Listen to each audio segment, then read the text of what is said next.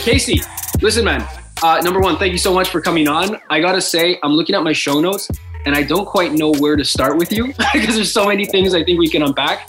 Um, Sure. You know, uh, if, for anyone who doesn't know you, Casey, I mean, uh, may I dare say you're kind of a one of the founding fathers of the sharing economy. I mean, uh, you you're, Mhm. you're the founder of Couchsurfing.com, or you were the, the original founder. So you came up way before you know anything like Airbnb or, or Uber. So you're kind of the founding fathers of that stuff. Um, let me, you know, instead of me doing it, let me let you introduce yourself. Tell everyone a little bit about uh, number one, a bit of your backstory, and also what Sure. you're up to right now.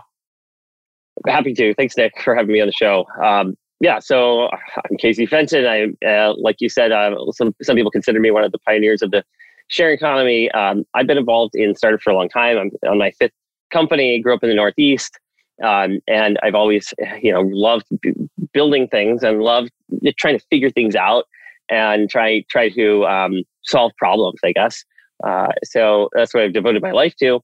Um, you know, sold my first company that started Couchsurfing, built that up to like three million in revenue, and uh, brought it to Silicon Valley. And so we went through that whole Silicon Valley thing. Uh, still live here in Silicon Valley, uh, working with uh, startup founders and working on a couple startups of my own. Um, one is called Upstock, which is uh, you know it's basically uh, equity as a service, worker equity as a service. You can you know get you can any, any company anywhere in the world, generally speaking, can um, bolt on a, a, a cloud-based equity system that uh, gets workers really inspired to want to do the best work of their life, get emotionally invested in in the company, and, and you know creates great alignment. Uh, also working with my wife on a platform and book about a human identity hacking or ego hacking, as we like to call it, um, and that's been a topic near and dear to my heart over the years. Um, I've certainly learned a lot about ego living in Silicon Valley and working in startups, but then you know just in life with you know family friends i mean I, it, ego is one of those things that it, it interacts with pretty much every moment of our day and every decision we make yet it's the one thing that we um, we know almost nothing about if you ask 100 people what is it you get 100 different answers a bunch of vague responses but it affects every piece of our life so wouldn't it be great if we understood it and we could hack it for for uh, for good to, to you know improve the world Okay, Right, so, so- I'm, I'm really curious then, because that's an interesting point. Uh, there, I I can't think of a like a clear cut definition of ego. I never really thought of it that way. For you, what Yeah. is def- like what is ego then?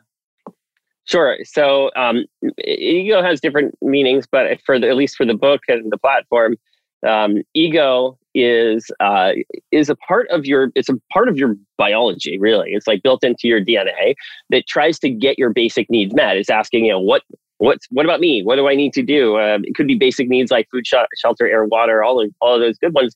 But the usually the one need that we think about that it has the most um, effect on is our desire to look good and avoid looking bad. And to go toward uh, people things ideas that um, uh, want to re- reinforce that, that that kind of reinforces themselves. So it's like a you know almost like a snowball. You think of an e- your ego is like a snowball. It's trying to go toward the things that are positive in our identity avoid the negative identity pieces. And it's almost like can be begin be a, be a, a little bit of a self-fulfilling prophecy where however your ego is programmed or whatever you've identified yourself with, you're going to see that everywhere you go in life. And um, uh, you're going to be re- reinforcing it. So you got to be very careful about how you program it or what you identify with. So, Okay, so it's it, it's basically just your it, your ego is that little voice telling you what you want to hear. so ego is the, I would say it's a biological function inside of your brain, right? And it is um, identifying with external ideas, external objects. Uh, maybe it could be internal. It, it's it's keeping track of how you feel, or um, and how others feel about those things that you've identified with. Now, you could be programmed by other people. You could program yourself. So, if, for for instance, here's an example. I grew up uh, working on Saab automobiles, right? Love Saabs. I was in my driveway all the time doing engine swaps. And so if somebody said, Oh my God, I love Saabs. They're so great. Love those turbocharged cars. I'd be like, Yeah, thank you. That's great. I love that you said that. That makes me feel good. I'm just feeling ex- kind of excited right now. But if somebody said, Oh, Saabs, what a Saab story. Those cars are just a piece of crap. I'd be like, Oh, what are you talking about? Did you just call me a piece of crap? I'm, I'm really kind of pissed off right now. Right. So, th- I mean, here it is. It's a car. It's not me. Yet I'm having an emotional reaction to somebody saying it's good or bad, just like they said I'm good or bad. Uh, that is ego at its finest. And so when we're going through life, we're trying to make our ego ledger, as I like to call it. Uh, it's this, you know, we're keeping track of of all of the things we're associated with and whether they're positive or negative and whether other people are seeing them as positive or negative. and then you get these kind of ratios of how po- how much positive and how much negative uh, these things are and and then you kind of have this the phenomenon where you have feedback ratios in relationships and your ego comes into relationships you could get into downward spirals. So there's all these ego dynamics that come out and there's these ego traps as we call them that you can find yourself in if you're not aware of what the ego traps are. And then you can get yourself out of these ego traps by applying ego hacks.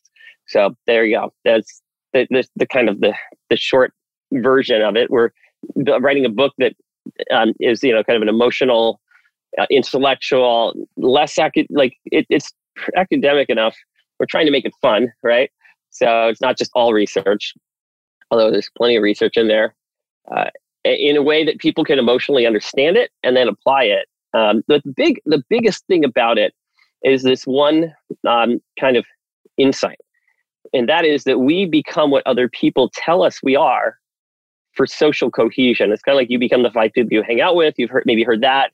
Uh, but now, re- modern research shows you become all of the people you hang out with, and all of the people they hang out with, and the people they hang out with, um, to varying degrees. And so you, and they're programming you, and you're becoming who they want you to be, or just who they are in general. So maybe a shorter, shorter way to say it. Uh, so you got to be careful of how you're being programmed. How are, how are these people programming you? Are they holding you back? Are they pr- promoting you and helping you? Um, yeah. So you become who other people tell you tell you you are. So you can use that because it's a problem and a solution. The problem is, well, you're becoming who other people tell you are. But the solution is, well, you can use that to figure out how to get your friends to tell you who you that you are, who you want to be, and then you'll become that much yeah. faster. Okay, okay. So uh, number one, by the way, on the Saab thing. So I personally love Saabs. My brother growing up had a Saab 9.3 the last year that they made them. Yeah. He like same thing. He had it chipped and like he had so much work and it was one of the funnest cars to this day I've ever driven. So right. Yeah. So fun.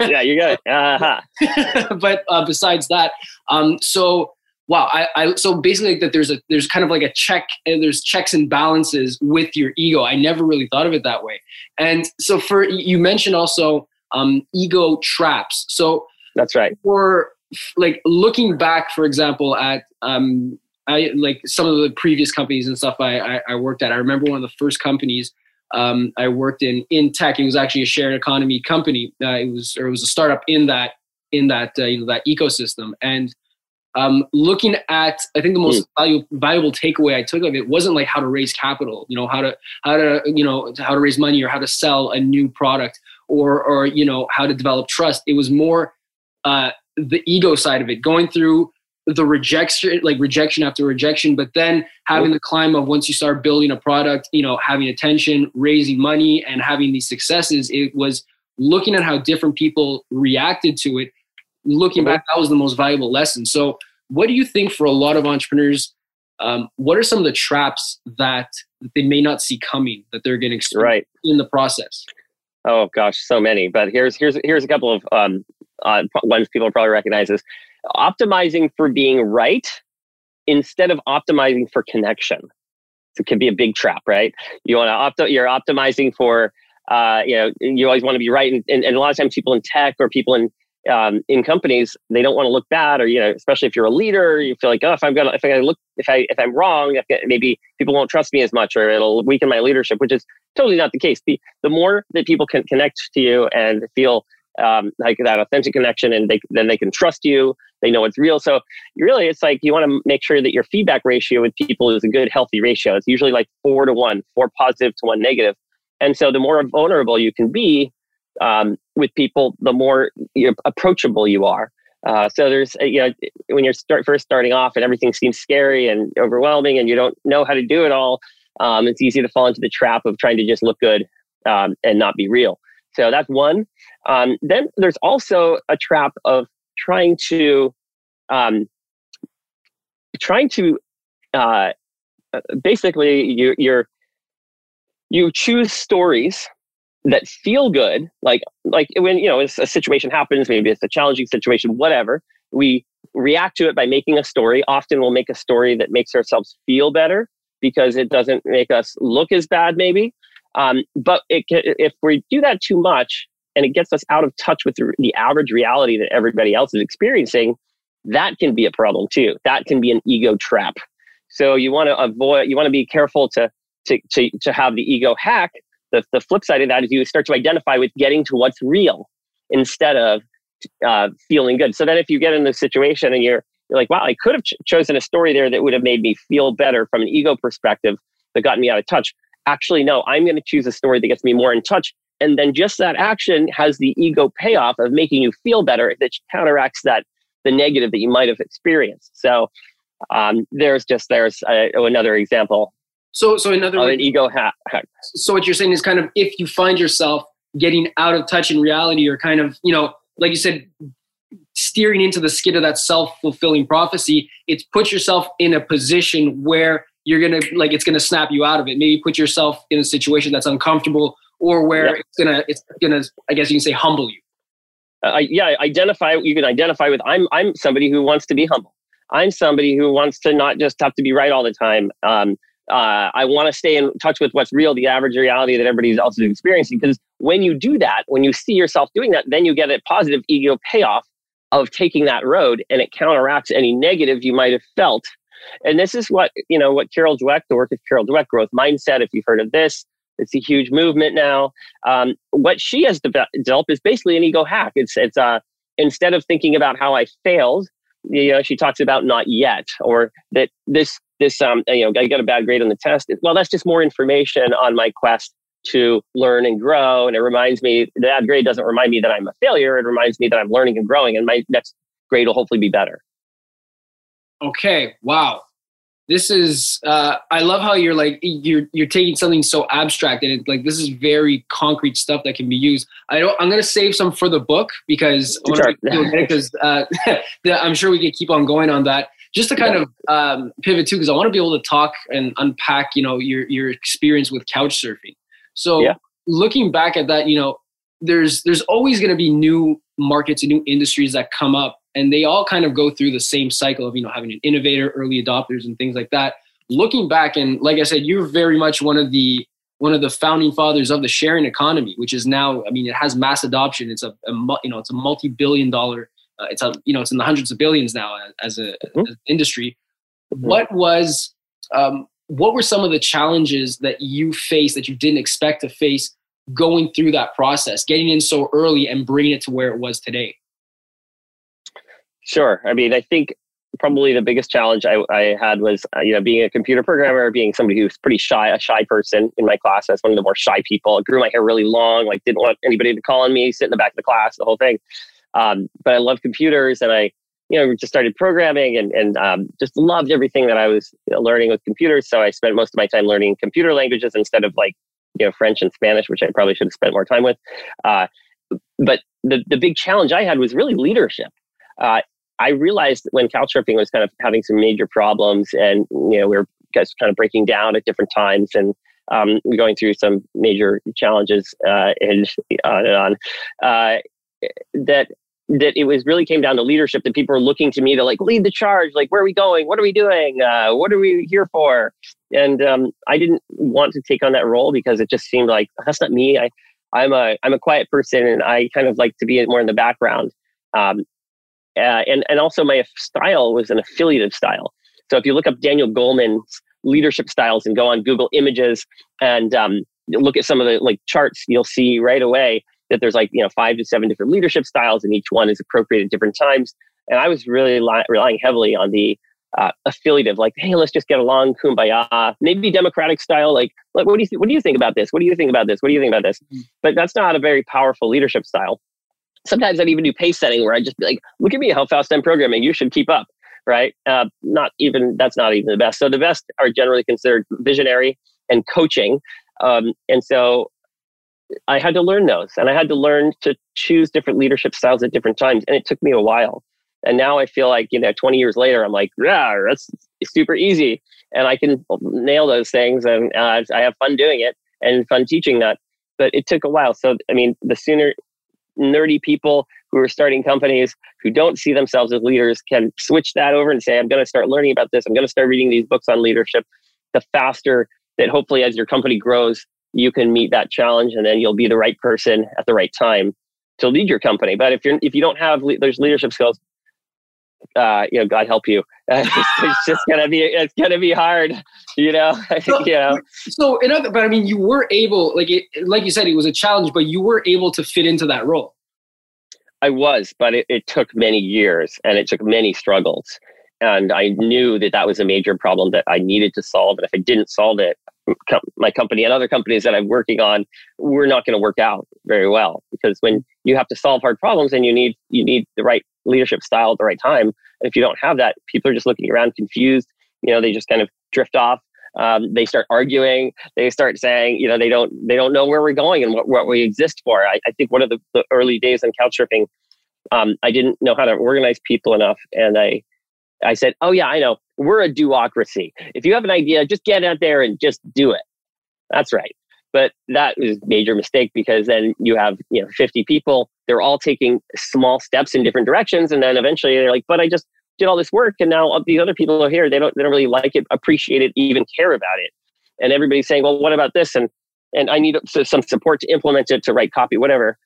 And then nobody helps you. And then you get pissed off and you're like, well, you know, I came here to help and now you know that now I'm I'm upset. So it's much I learned it's much better to have powerful leadership, climb one mountain at a time, get figure out what what mountain that is, get everybody on the same page, and say let's go there, and this is why, rather than you know small steps and everybody goes nowhere, uh, and which can be very frustrating. So that was one of the big lessons I had to learn early that, on. It's really interesting you say that because um, uh, that's actually something I've noticed. Like I've even been doing up until recently, and a lot of other small, you know, when you're in a small company, uh, people have this mindset of, you know, we're a small team, but we want to have the smartest people, and it's not a quite. You don't tell them what to do, give them a problem, then they'll, they'll attack it. The truth is, no. You need to provide direction, and that's something I learned the hard way. I thought it was just a question: find the best people and just let them do their thing. Like you said, I love what you said. A do-ocracy the fact is you need to people need leadership people yeah. crave you know mm-hmm. um, they crave um, organization they want to be yeah. led so so just coming back you were saying there's uh, it was seven different types of leadership um, do they right. are there some that are just like quantitatively better you're saying or they just yeah has the role um yes and no so each one is important at different times you might in one day you might want to use three or four kinds it's uh, it's like almost so there's you know it starts off with visionary and sometimes people call that a plus three. So it's like, hey, this is where we're going. Can you imagine what it's going to be like when we get there? It's so great. I can imagine it. Let's imagine that together. And then coaching would be like, hey, Nick, I really believe in you. You're you're doing the best job. I can see where you're going with this. Um, I'm here every step of the way. You're improving all the time, and I'm helping you. And we're doing this together. You know, and like coaching, right? And then you can also have you know, democratic, which is like, hey, let's ask everybody on the team what they think. Um, I want to make sure we get enough consensus here before we move uh, beyond this, and people could be pissed off that they didn't, you weren't consulted, maybe. Or affiliate if it's like, hey, I really just want to get along. But you know, if if visionary is a plus three, uh, coaching is a plus two, democratic and affiliative are like a plus one, and then there's pace setting, which is kind of like neutral um, it's like a zero, you could say, and it can work okay, but it, it, then people can kind of get bored where they're just like, all right, well, I'm just want to just trying to keep up with you or something. Meh. Uh, and then there's uh, one called commanding, which is like a negative one, but it's very important to use at certain times. That's like if something's on fire or the comp- you're running out of money in the company or something, you know, something major is going on. People expect you to just start in and start commanding and saying, all right, there's something on fire. You grab a bucket of water, you go over there, create a line, you know, go it's not, you're not like, hey, who do, let's take a, a, vote here about what, what do you think? What do you want to do? You want the bucket? Um, you know, that's, you can't do that. So people expect you to, to do use commanding, but you can only do that for so long. It only lasts so long. And then, then people get worn out if you continue. So people that use it all the time.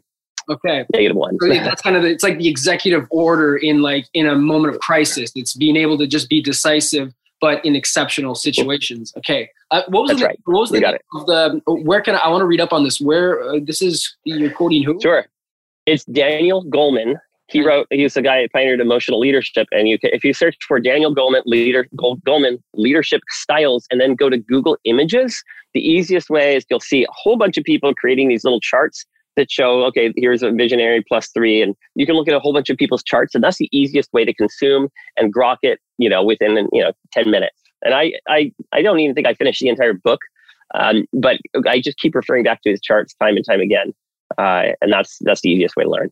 100% checking that out. I'm definitely going to check that out. Yeah. Um, another thing I was I wanted to uh, to talk to you a bit about because so you had a TEDx talk and one of the things you talk about quite in depth is building trust. So yeah.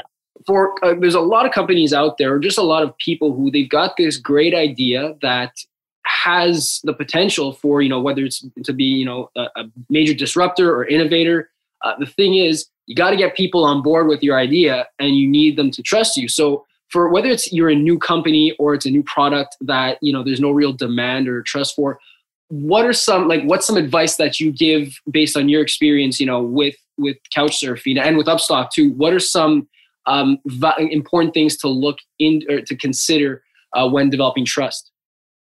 Sure. So it depends on who you're talking about. If you're talking about a marketplace like couch surfing where it's kind of a two-sided marketplace you've got hosts you've got surfers if you don't have and you have a big fear hey what about the crazy people? What about the axe murderers? Whatever you know people go to when they first hear about it. Uh, you, you obviously have an issue of trust right? So what you're trying to do is get people to trust each other so that and, and filter out the untrustworthy you know you know 0.1% or whatever some small number of untrustworthy because everybody seems untrustworthy at first but then once you get to know them you see their profile you see their references you see their vouching their verification you have all these trust indicators and you see those holistically and you think, actually, this person seems like they're probably a pretty cool person. I can't wait to meet them. Trust is gone now. We're not even thinking about that anymore. So you can think about what are the what are the different indicators of trust and how do I embed those in the system? Now that would be if you're trying to make sure you create trust and reduce fear um, in, a, in, in a marketplace.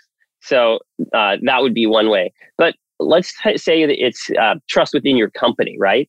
Now that's a bit different. I mean, you're still trying to have indicators of trust. Um, I, this might be a little bit of a plug for Upstock, but this is something I'm near near and dear to me, and I, that's I just can't see around this problem. Is uh, it's it's hard to get people to trust you um, at first. I mean, anybody you meet, it's going to take you a while. They're going to need to see you under all kinds of different situations, challenges, opportunities, and see how you react to say, okay, I, I know this person. Some people feel more comfortable and they're like, I I trust myself to intuitively know whether you're trustworthy because I'm, I, you know, I've practiced that a lot in life and seen what's happened. So some people are better at, you know, having intuitions about these things. And then sometimes even that doesn't work. Um, so the one way that you can get, you can, you can get people to trust and know that each other are trustworthy is with alignment. When you have alignment, you know that you all want to go to the same place, that you have the same um, rewards if, they, if people are successful, and you have the same pain if things are not successful that can create a lot of that, that alignment creates stress because it's like, hey, you're in it with me. We're all in this together. Uh, and so that's why I think, you know, I'm super passionate about Upstock and other any any kind of alignment tools because it makes leadership a lot more potent.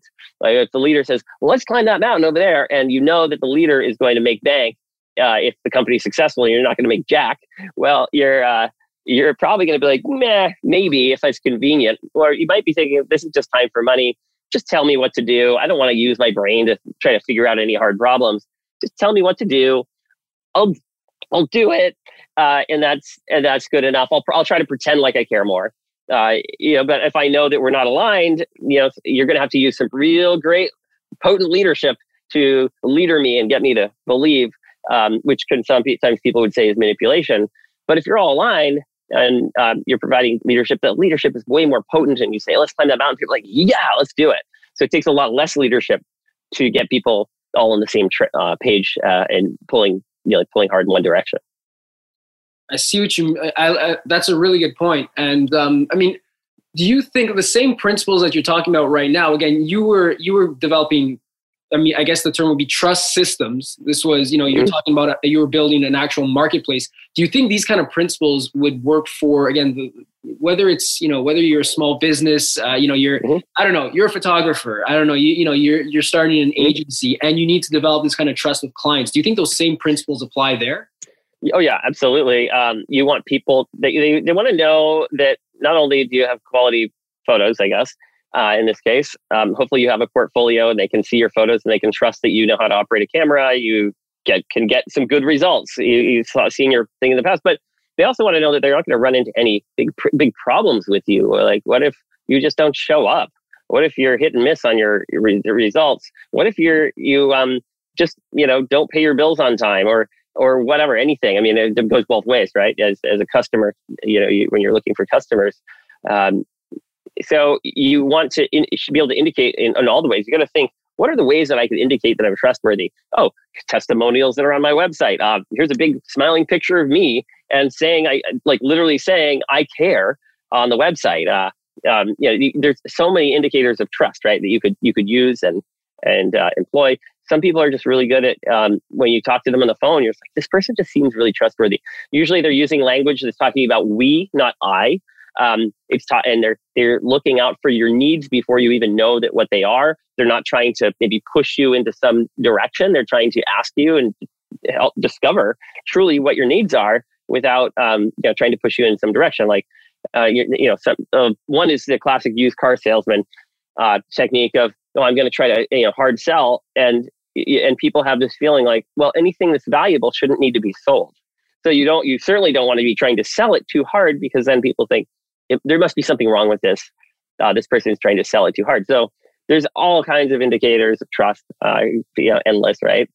what's it, what's really cool, and it never really occurred to me until you brought it up, is you were talking about alignment again with Upstock, the importance mm-hmm. of of alignment, and one of the most important things that I I learned from some of my mentors, they were always saying um, the best, like some of the best clients you'll have, it's when you're both you have the same vision. If I'm a right, right. and mm-hmm. their mission is the same mission as our company, it's naturally there's kind of this like you're working together.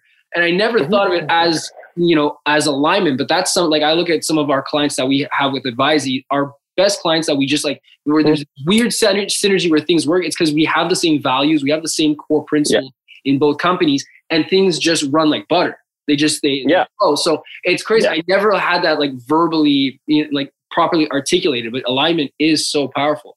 Um, yep. Listen. Yeah, when you have a when you have alignment, and uh, you know, like you said, you're you're listening, you're and, and you finding you know finding commonality it's like saying it's it's like a shortcut for trust hey if we've both experienced some of the same things in life we must have similar outlooks it's like you tell a story that you know hey oh wow I, I had a similar experience you tell a story that's kind of like proving that you can get them or at least get some of their challenges or their excitement in life so that's it's important to think about what are what are the commonalities and find those and and build trust so one one thing that's in one thing I, you know in my ted talk i talk about how different areas of the world are more trustworthy. Um, my wife, she's from Scandinavia. And in, in Scandinavia, 62% of the people walking down the street would say, uh, people are generally trustworthy. Whereas I think in the US, it's about 27%. In Brazil, it's about 6%.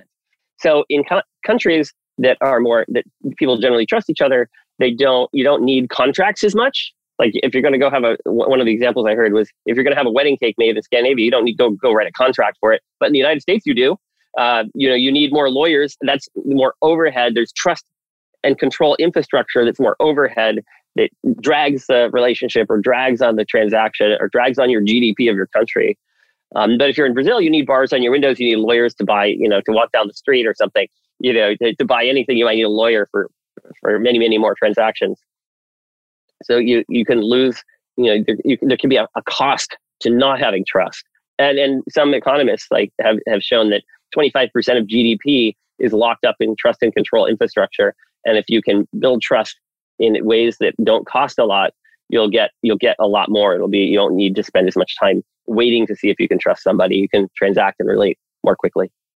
Little side note, I just again it's a little off topic, but uh, I wanted to get it in there because we're talking about trust and kind of you know uh, economic systems.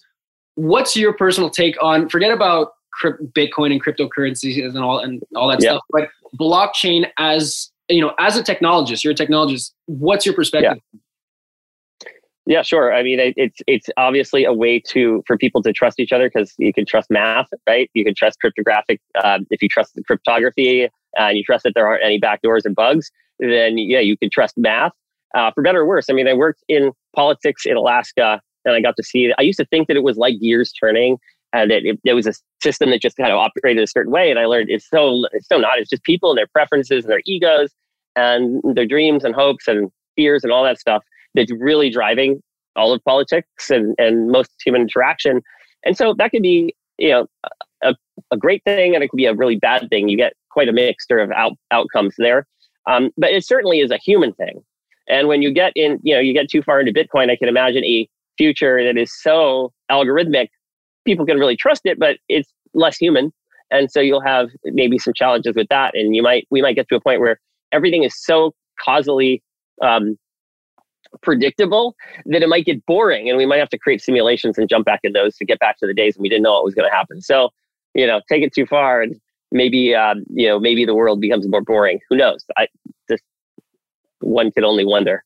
Let's hope not. I th- uh, let's yeah. hope it doesn't get more boring. Let's hope it gets more and more exciting. Listen, I think, I think I think it is getting way more exciting. I think with there'll always be something new layer of emergence and something will show up that uh, keeps it keeps us interested.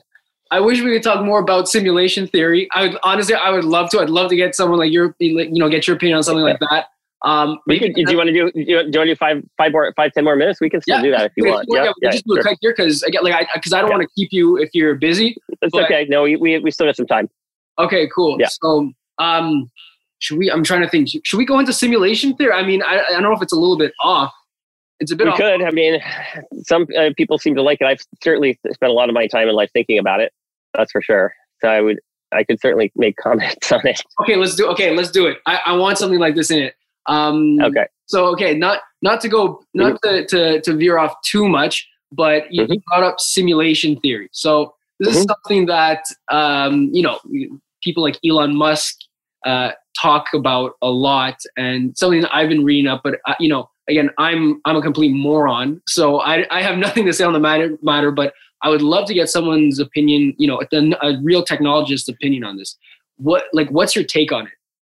And explain sure. for anyone who doesn't yeah. know simulation theory, maybe just give a little bit of a, an explanation. Of yeah, of course, of course. So the, think of it like this: um, if technology goes at the rate it's going and it's exponential, uh, you know, each year, you know, with Moore's law or whatever, however you want to measure it, it's just think more things are happening and more solutions. And you know, before long, we're harnessing the power of the sun, and um, with each person, you know, the amount of computing power that's available for each person, if you take the computing power and divide it by the number of people, um, is like practically infinite. I mean, it's just any uh, quantum computing into it. That maybe you just get so much computing power per person. Uh, people aren't going to die. You're going to make it so that people can live forever. And so now, what are you going to do in the next ten thousand or a million years you're alive? Right? You you things are kind of predictable. You're not going to die.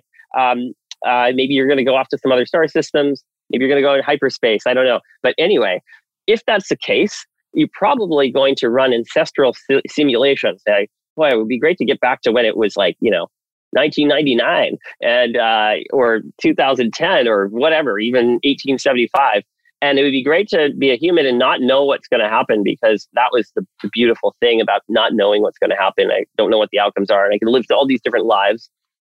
And so, Elon Musk saying there's a great chance that we're not in a sim. Sorry, a great chance that we are in a simulation. There's a one in a billion chance that we're not in a simulation. That's you know the simulation hypothesis. Nick Bostrom um, basically came up with a with a little little postulate or, or I can't remember what it's called. But anyway, basically saying that there's a good chance we're in a simulation. And I can imagine in the future, if there are multiple simulations, competing for resources, competing for people's attention. Hey, come to our simulation. It's so good. It has these features. It's kind of magical. Um, you know, uh, we've got the serendipity knob turned to seven. Uh, magical things happen. You just run into your friend. You're walking, hiking in the forest, and suddenly if you trip and fall and you trip and you, you're, you're tying your shoe and you get up and you keep walking and boy, there's your friend. Just uh, your paths are crossing. What are the chances of this? But where if it's a good simulation, the chances would be very good because you know the serendipity knob is turned to seven. And I think to me it feels like you know, I mean, just because the simulation doesn't mean it's any less real. It doesn't mean that it's any less human. Um, if anything, maybe it's more real and more human because the parent reality we come from is maybe more boring. Maybe it's more predictable. Maybe it's just not as fun. Um, usually when we're creating a VR, we're trying to get into a simulation uh, that is we have more powers. Maybe we could fly. I don't know. Whatever the you know more interesting is. And so it's very possible that you know we, the parent reality is more boring, and this is a very beautiful and very real, and everything is just as real, if not more real, uh, than where we come from. But I can imagine it being a you know multiplayer, big multiplayer game, and we're all um, here learning how to be humans. Uh, it could be any. I don't know. At that point, I'm like, I don't know what you know what the point is particularly. I could come up with a list of ten possibilities, um, uh, and then that's where the, the, simulation theory starts to go really all all kinds of possible directions. But fun to think about, and it's fun to think about. You know, if if we're here to maybe learn something, you know, how can I learn? How can I grow? How can I share with people? How can we all uh, cooperate together to reach higher levels of emergence of, of, cooperation where we get to in our lifetimes witness really amazing and beautiful things and, and go on great adventures together so we have a lot of problems to solve of course but that is also an opportunity that's uh, i mean you it's insane how you explain it too because like us as humans what do we do we do create virtual realities for example in video games and i don't think yeah. we ever really create video games that are boring the whole point of it is it's stimulating right. it's something for us to escape into so the idea right. that i don't know some seven dimensional being is actually the one that that's kind of pulling the strings on this reality it kind of it puts things into perspective because that's what we're doing now we're just kind of not fully conscious of it and the, so you're essentially what you're saying too is we're creating these if that's the case it's we're creating these mm-hmm. realities because it in this that real let's call it the real reality it's so boring or so easy we need some, we need some kind of struggle it's we need some kind of struggle or human beings we need something to yeah. occupy our minds with I think that that's statistically more likely than many other possibilities. Oh, hi, Kitty. Kitty came over to say hi. It's scratching. Yeah, I think that's about right. It's it's um, the chance. I mean, statistically, if you look at all the possible simulations, that seems like a very likely one. Based on if you say, well, what are the patterns we witness in our own world and how we are diving into these simulations, games, whatever. Uh, I think it's likely that that this is a very you know very probable uh, scenario. Well, listen, man. Again, my little peanut brain can't fully grasp all of this right now, but uh, this has been so much fun. I didn't expect us to finish off talking about about simulation theory. yeah, sure. Because it's uh, sure. It's it's something I I think about from time to time, and I again I with my limited mental faculties, not something I can get my brain around. I love having smart people like you explain this stuff to me and and get their opinion on. Um, well, everyone finds you, uh, but because I know you got to get going, Casey. Yeah, yeah, yeah. We have to. Where can everyone find you? Sure. So I'm at caseyfenton.com. Of course, you come say say hi, ask a question, whatever you want. I'm always available for there for for for chatting with folks. Um, also on upstock.io, upstock.io for for um, you know equity related questions and uh, information. Uh, and then you can go to egohackers.com uh, to uh, sign up for our the, the book and the platform when it's available. Uh, we're I would say 80% of the way through the book right now. And we're building the platform right now so that hopefully people can have an ego score. Um, we'll see if that ends up being possible, but at least a pro- platform where people can share ego hacks and ego traps and we can all help each other um, have better lives. I love it, man. Look, thank you so you, much. Dick. Let's stay in touch. I want to yeah, hear pleasure. about. I want to get your opinion on aliens next time. That's the next thing we're going to talk about. sure. Happy to happy to chat about aliens too. Awesome. All right. Well, thanks everyone for uh, listening today and watching, and uh, thank you for the great questions. I really enjoyed this interview.